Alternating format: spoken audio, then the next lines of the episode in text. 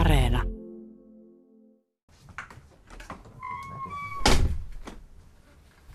Valitettavasti täällä ei ole mitään, mitään tota kokaiiniviivoja. Tai siis oli tietenkin, mutta sä kävit siivoamassa, kun sä tiesit, että mä oon tulossa. Niin, joo, juurikin näin. Ää, vaikka toi. Biisintekoon liittyy erittäin paljon semmoinen kivien kääntely ja sitten niiden pois heittäminen, että, että joo, että ton kiven alta ei löytynyt mitään hyvää, ton kiven alta ei löytynyt mitään hyvää. Ja mä uskon vahvasti semmoiseen kärsivälliseen biisin kirjoittamiseen, että, mutta sekin on to- tosi subjektiivinen aihe periaatteessa, että, että uskoako semmoiseen hetken flowhun vai uskoako niin kuin uudelleen kirjoittamiseen ja, ja niin kuin korjaamiseen ja tämmöistä. Mm. Mutta kyllä mä uskon vahvasti semmoiseen, että jos joku ajatus ei ole vielä ihan täysin hyvä tai joku soundi tai joku, niin kyllä, kyllä sitä kiveä kannattaa kääntää, että tulisiko tähän parempi. Ja pahimmassa tapauksessa, jos ei tule, niin aina voi palata siihen, siihen joka jo toimi niin kuin edes jollain tapaa. Mm. Et, et mä en näe, että siinä menettää kauheasti mitään.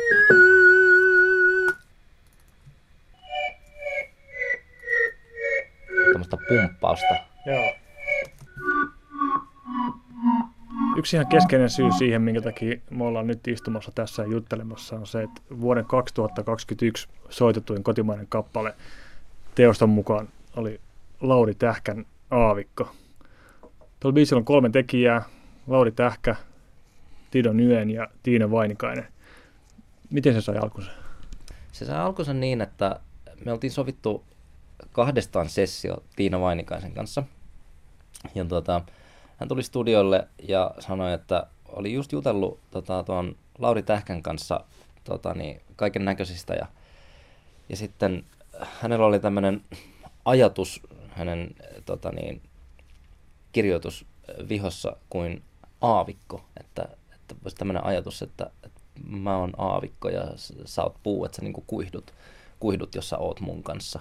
Että, että tota, niin, tää on semmoinen ajatus, mikä sopisi niin kuin Laurille, ja mä, mä olin heti ihan myyty, että no toi kuulostaa ihan todella silleen riipasevalta, että, että jos on, jos on niin kuin tämmöinen rakkaussuhde, missä, missä tota, niin, on itse, myöntää itse olevansa se aavikko ja, ja kuihduttaa niin kuin sitä toista ihmistä, että toi on aika, aika hieno niin kuin tommonen maalaus mm. tietyllä tapaa, niin tehdään ihmeessä. Ja tota... Niin me sitten tehtiin äh, Tiinan kanssa kahdestaan niin kuin ensimmäinen versio siitä, mikä oli tavallaan aika semmoinen raaka demo. Ja, ja sitten me lähetettiin se Laurille ja, ja tota, Lauri tykästyi siitä kauheasti ja, ja sitten niin kuin, tavallaan teki siitä oman, omanlaisensa version Jukka Immosen kanssa. Että, että tietyllä tapaa minä ja Tiina oltiin niin kuin ihan siinä alku, alkuprosessissa mukana, mutta sitten niin kuin se, että siitä tehtiin sitten ihan Laurin kuulonen ja muuta, niin se, se oli sitten ihan Laurin ja Jukka Immosen. Missä vaiheessa sulla syntyi semmoinen ajatus, että tästä voi tulla aika kova juttu? No ehkä ihan siitä hetkestä, kun mä kuulin sen lauseen, että, että, että mä oon aavikko ja sä oot puu, niin se, se jotenkin kuvainnollisti niin hyvin sen, kit- kiteytti sen koko kappaleen ajatuksen niin, niin hyvin, että mulle ei jäänyt niin kuin, tavallaan mitään epäselvyyttä, että mitä se tarkoittaa. Että heti heti niin kuin, tuommoinen yksi lause maalasi kokonaisen tilanteen. Niin kyllä mä siitä hetkestä jo tiesin, että tämä on kyllä todella hyvä juttu. Et, mutta en, enhän mä tiennyt, että tykkääkö Lauri siitä ajatuksesta. Mm. Ja näin, vaikka he, he olivatkin jutelleet niin kuin, niin kuin aiheista ja, ja muuta. Mutta tota, kyllä sitten kun Lauri siitä tykästyi ja, ja sanoi, että, että, että hän, hän mielellään niin kuin, äh, tekisi sen niin kuin, itsensä kuuloseksi ja, ja niin kuin tämmöistä, niin kyllä siinä vaiheessa oli niin kuin jo aika isot odotukset, että okei, okay, että jos, jos tästä tulee Laurin biisi, niin se on varmaan sitten aika iso juttu. Mutta toki tälleen biisintekijänä on myöskin aika tottunut siihen, että ei anna odotusten ehkä mennä kauhean korkealle tietyllä tapaa, koska se on sitten loppujen lopuksi kansasta kiinni, mm. että onko se iso vai ei.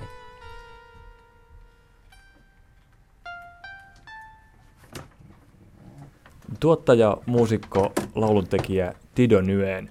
Sun kädenjälki on sellainen, että ihan valtava määrä suomalaisista on sille altistunut ja kuullut sun tekevää musiikkia, mutta loppujen lopuksi tosi harva tietää, kuka sä oot tai miltä sä edes näytät. Mitä sä ajattelet siitä? Se on semmoinen tila, minkä on hyväksynyt, kun on astunut alalle, että, että, se, että se biisintekijyys ja tuottajuus on kulissien takana olemista. Mm. Ja, ja sen verran julkisuutta, mitä siitä tulee tai saa, niin mä otan sen mielelläni vastaan, mutta on myös olemassa paljon tekijöitä, jotka, jotka pysyvät täysin mielellään siellä kulissien takana. Sä oot syntynyt kolmekymmentä vuotta sitten Turussa. Muistatko sä, mikä oli ensimmäinen kosketus musiikkiin? Mun isä on koko elämänsä soittanut klassista kitaraa, niin tietyllä tapaa musiikki on aina ollut läsnä mun elämässä. Mutta ihan ensimmäisiä muistoja siitä, että mä itse soittaisin, on neljännellä luokalla, kun meidän musiikinopettaja ilmoitti, että tota, neljännestä luokasta eteenpäin saa perustaa bändejä. Ja että joka vuosi siellä on eri sivareita ö, bändi ohjaamassa meitä. Ja tota, meidän luokalla muutama kaveri kysyi sitten, että hei Tido, että tutko soittaa rytmikitaraa? Ja mulla ei ole mitään käsitystä, että mitä se edes tarkoittaa periaatteessa rytmikitara ja niin kuin liidikitara. Mutta mä sanoin vaan, että joo, koska ne oli mun parhaimpia kavereita ja, ja kuulosti ihan hauskalta jutulta. No, minkälaista musiikkia isä soitti kotona? No aika paljon niin kuin tämmöisiä niin kuin flamenco-biisejä ja tota, myös klassisia ranskalaisia teoksia. Öö, varmastikin johtuen siitä, että että Vietnami oli Ranskan siirtomaa, niin, niin tota, Vietnamin kansa altistui vahvasti ranskankieliselle musiikille ja, ja niiden musiikkitaustalle, niin, niin siellä oli paljon, paljon ranskalaisia teoksia. Joo. Miten se vietnamilainen perhetausta on, on, miten se näkyy sun elämässä tai miten se on vaikuttanut, miten sitä voisi ajatella? No se näkyy mun arjessa ehkä vahviten mun ruokavaliossa, että mä kotona varmaan en, enimmäkseen syön vietnamilaista ruokaa ja va- valmistan itse vietnamilaista ruokaa, että kun on kasvanut tietyn ruokakulttuurin mm. sisällä, niin, niin se jää aika vahvasti semmoiseen semmoiseen niin kuin arkimieltymykseen, että, että mitä syödään illalla. Että ehkä silleen vahviten, mutta tota, kieli on pysynyt myös vahvasti, vahvasti mulla, että, että esimerkiksi jos mä käyn vietnamilaisessa ravintolassa tai, tai muualla, missä puhutaan vietnamia, niin mä kyllä puhun ihan vietnamia sitten heille. Että. Eli kotikielellä teillä on ollut vietnamia, koulut olet käynyt suomeksi? Joo, joo, kotona on puhuttu vahvasti vietnamia ja, ja mä arvostan sitä paljon, että, että tota, siitä on tullut sitten myöhemmin rikkaus, että, että osaa niin kuin tavallaan yhden kielen lisää. Mm. Sen, sen lisäksi, että Suomessa opetetaan sekä suomea että englantia kouluissa. Niin, tota. Mites musapuolella? Onko sä kuinka syvälle sukeltanut vietnamilaisen musiikkiperinteen syövereihin? No, vietnamilainen musiikki on ollut mulle ehkä tietyllä tapaa vähän kauempana. Joskus ala-asteen ikäisenä mä kuuntelin joitain vietnamilaisia artisteja. Mutta myöhemmin siitä tuli mulle vähän semmoista pakonomaista, kun, kun vanhemmat yritti saada mua todella paljon enemmän kuuntelemaan niin kuin vietnamilaista musiikkia ja mulla alkoi kapina-ikä. Ja, ja tota, äh, siinä vuoden jälkeen, kun mä olin soittanut kitaraa ja käynyt klassisilla kitaratunneilla isän tahdosta, niin, niin mähän siirryin sitten soittamaan rockia ja metallia. niin tota, samoihin aikoihin jäi myös vietnaminkielinen musiikki sivuun. Ja, Ja tutustuin muun muassa System of a Downiin ja Slipknottiin ja, ja muuta. On, onko se sitä kamaa, mihin sä palaat edelleen? Tuntuu, että jossain iässä aina koetaan se merkityksellinen musiikki, mihin, mihin tota kolmekymppisenä palataan. Ehdottomasti. Siis Slipknotin Volume kolme Subliminal Verses on semmoinen albumi, mitä mä kuuntelen ehdottomasti joka vuosi. Uudelleen ja uudelleen. Ja mä aina löydän sieltä jotain uutta, mistä mä tykkään ja totean aina, että niin, että tämä on vaan todella hyvä teos, tämä levy. Siitä on aika pitkä matka Abreuhun tai Lauri Tähkään tai Mikael Gabrieliin, joiden kanssa sä oot tehnyt musiikkia. Tätä, tähtäisikö se johonkin sinne System of a Down suuntaan tai Hevin suuntaan ja ajaudut poppariksi, vai miten, miten tässä näin pääsi käymään? No alun perin mun unelma oli olla, olla tota niin, rock- tai metallikitaristi, joka soittaa omia riffejään siellä lavalla. Ja, ja mun ei edes tarvinnut olla mikään keulahahmo tai mitään. Että mulle se juttu oli aina se, olla se, jolla on se kitara kädessä ja, ja tekee niitä riffejä, mi, mi, mitä jengi kuuntelee. Mutta tota, siinä kävi sitten silleen, että, että tota, peruskoulun jälkeen mä menin sitten Britteihin opiskelemaan musiikkiteknologiaa. Ja siellä koulussa oli niin monipuolista musisointia ja niin vapaata mielentilaa tietyllä tapaa, että kaikki sai luvan tykätä ihan mistä tykkää. Niin se ehkä avasi multa semmoiset tietyt äh, aitopää-rokkarikahleet. Että aiemmin mä olin jo tykännyt niin kuin yksittäisistä pehmeämmistä teoksista, muun muassa Avril Lavignen I'm With You oli mulle semmoinen kielletty hedelmä. Joskus, joskus kaksitoistavuotiaana, tota, niin, kun soitettiin bändeissä pelkästään metallia, mutta kotona mä kuuntelin salaa sitä yhtä teosta, mikä oli meidän, meidän tietokoneella mun, mun, mun siskojen johdosta. Mutta tota, niin siellä Briteissä koulussa sitten oli niin, niin, tota, niin vapauttava meininki, että, että mä sitten uskalsin myöntyä myös niin kuin rockin ja metallin ulkopuolelle. Niin, niin siellä tuli myönnettyä, että hei, mä tykkään aika paljon George Michaelista, koska luultavasti siksi, että mun isä kuunteli George Michaelia tosi paljon mun lapsuudessa. Radio Suomen sunnuntaivieraana on muusikko, tuottaja, lauluntekijä Tido Nguyen, joka tässä haastattelun lomassa tekee myös uutta musiikkia. Himpun verran palaan siihen kohtaan, kun sanoit, että yläasteen jälkeen lähdit sitten Iso-Britanniaan opiskelemaan musiikkiteknologiaa. Tämä kuulostaa semmoiselta hetkeltä, joka on vanhemmille täys painajainen. Joo, kyllä se, se, oli, se oli tietyllä tapaa aika, aika vaikea paikka niin kuin myöskin mulle ja me, meidän koko perheelle.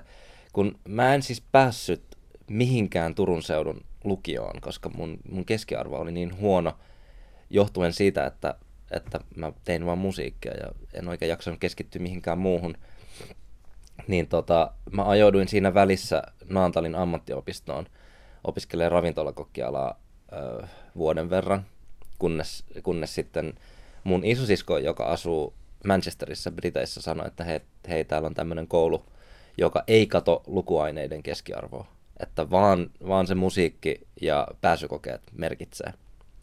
Ja sitten kolmen tunnin suostuttelun jälkeen mä sitten suostuin, että no okei, että kokeillaan sitten, että aina voi palata takaisin.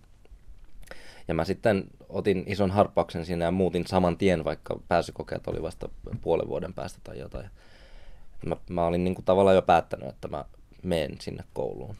Mutta se oli itselle vaikeata aikaa, kun, kun joutui jättämään niin kuin kaveripiirin taakse ja ja tota, hyppää tuntemattomaan paikkaan, missä ei tunne ketään. Ja vanhemmille se oli, oli just silleen vaikeata, että, että kuusitoistavuotias poika niin kuin heitetään ihan, ihan uuteen paikkaan ja, ja vielä niin kuin isoon paikkaan suhteessa Turkuun. Niin, niin tota, äitihän tuli siis mukaan joksikin aikaa, kunnes, kunnes hän huomasi, että, että poika kyllä on ihan silleen fiksu ja, ja tota, pärjää, niin, niin hän, hän palasi sitten Suomeen. Suomeen. Ja mä jäin sinne joksikin aikaa mun siskon hoiviin äh, suurin piirtein puoleksi vuodeksi, kunnes mä sitten muutin omilleni ja menin sinne kouluun ja, ja näin.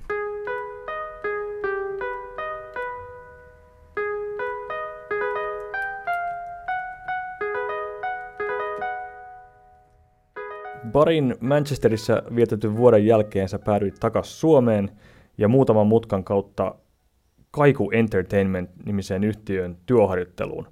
Ton yhtiön johtajana on muusikko, tuottaja Pekka Ruuska. Kysytään tässä kohtaa Pekka Ruuskalta, että mikä sai hänet ottamaan nuoren ja vähän epävarman oloisen Tido Nguyenin työohjattelun firmaansa?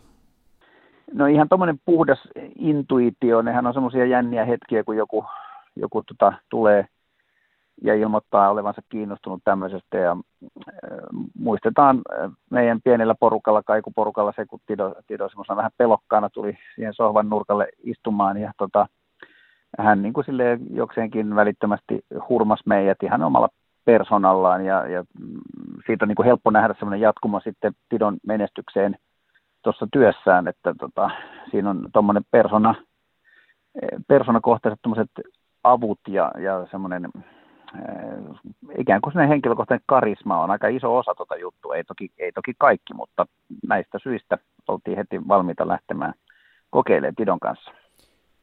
Minkälaiseksi teidän keskeinen suhde muodostui? Mä oon ymmärtänyt, että jossain vaiheessa annoit hänelle jopa viikon rahaa. Joo, se, se oli Tidon, Tidon tarina lähti tota, viikkoraha on nyt ehkä vähän hupaisa, hupaisa tota, termi, mutta et vähän sen tapasta se oli, se oli tota, semmoista hyvin noin niin kuin kotikutosta se alku.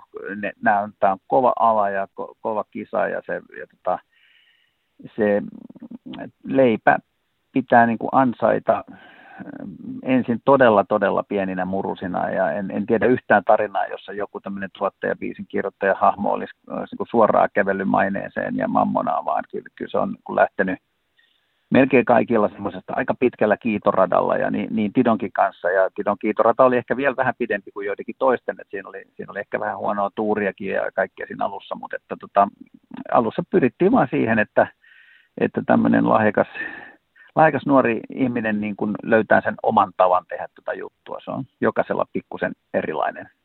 Siinä meni, meni tovi, mutta sitten sen jälkeen kaikki on mennyt hienosti. Sano vielä loppuun, Pekka Ruuska, miten sä luonnehtisit Tido Nguyenia ja millainen hänestä tuli? Hänestä tuli erittäin tämmöinen, ensinnäkin hän on niin kuin totaalinen kosmopoliitti, että se esimerkiksi, että en, en tiedä ketään toista, joka niin luontevasti esimerkiksi amerikkalaisessa on hyvin vaativassa toimintaympäristössä pelaa. Ja sitten sama, sama henkilökohtaiset ominaisuudet Suomessa, niin huipputuottaja ja, ja biisintekijä ja, ja hämmästyttävän monissa tilanteissa pärjää. Näin luonnehti siis levyyhtiöpomo Pekka Ruuska. Kuuntelet Radio Suomen sunnuntaivierasohjelmaa ja vieraana on muusikko, tuottaja, lauluntekijä Tido Nguyen.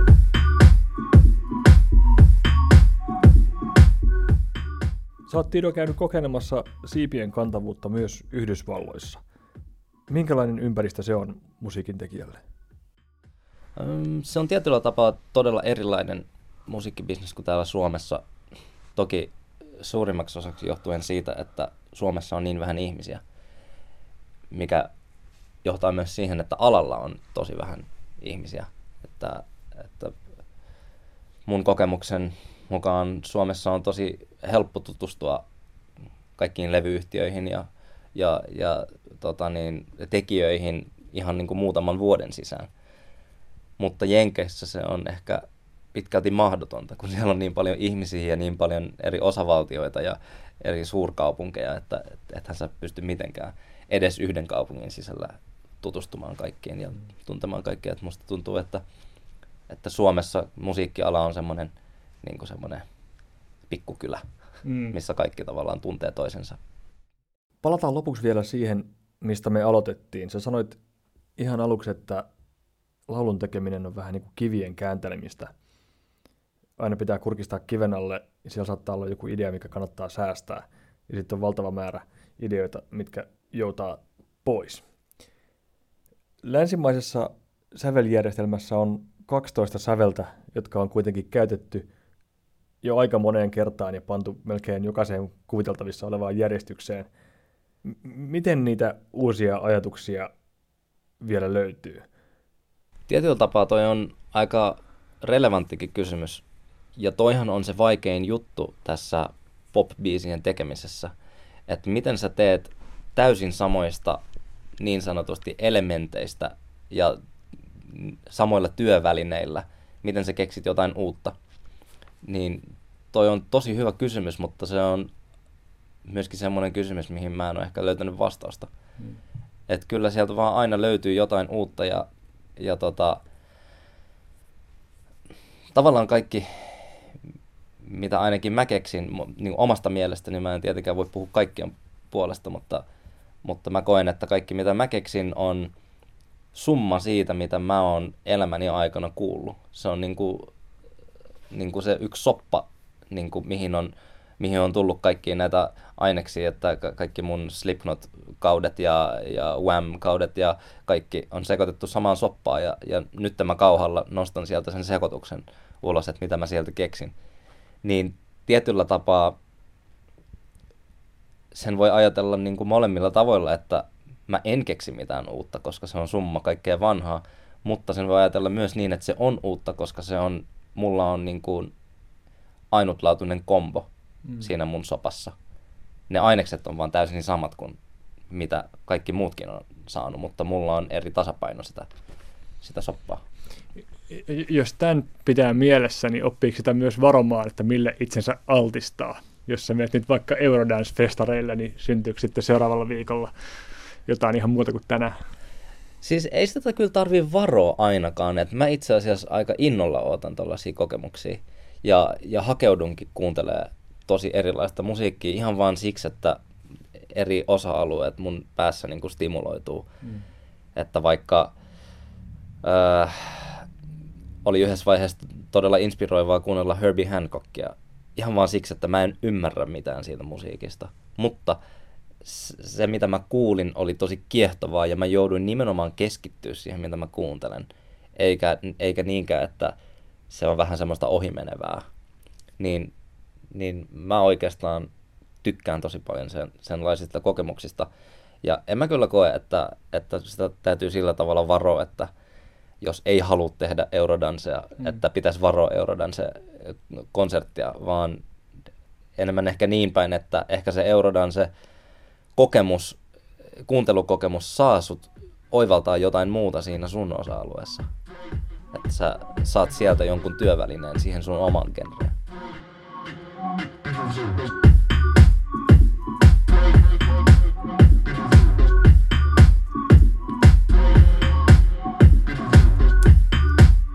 Joo. Mahtavaa. Riittääkö se? Riittää, joo. Mä tässä samalla kun on juteltu, niin sä oot tehnyt vähän musiikkia tälle esimerkinomaisesti. Joo. Voisiko tää olla osa jotain joskus tulevaisuudessa? Kyllä tää varmaan voisi olla. Kyllä tässä tuli sen verran niin kuin kivan kuulonen ja ehkä Ehkä tässä on jotain semmoista tiettyä juttua, joka kuulostaa siltä, että tämän olemassaololle on joku syy. Joku, jonka olemassaololle on joku syy. Se on, onko tämä semmoinen hyvä peruste sille, että mitä, mitä jätetään ja mitä vedetään pois? Joo, se on mulle ainakin semmoinen tietty, tietty rima, minkä mä yritän aina ylittää, että, että se varsinkin musiikillisesti, kun, kun niin kuin tehdään tuotantoa tai soundia tai jotain, niin se kuulostaa siltä, että hei, että hän kuuluu just olla olemassa. Eikä, eikä niin, että niin, että no, tämä nyt on joku tommonen kirjaston kuulonen niin kuin juttu. Ja siihen mä pyrin. To- toki niin kuin, siinä ei välttämättä onnistu, mutta, mutta se on ainakin mun tavoite.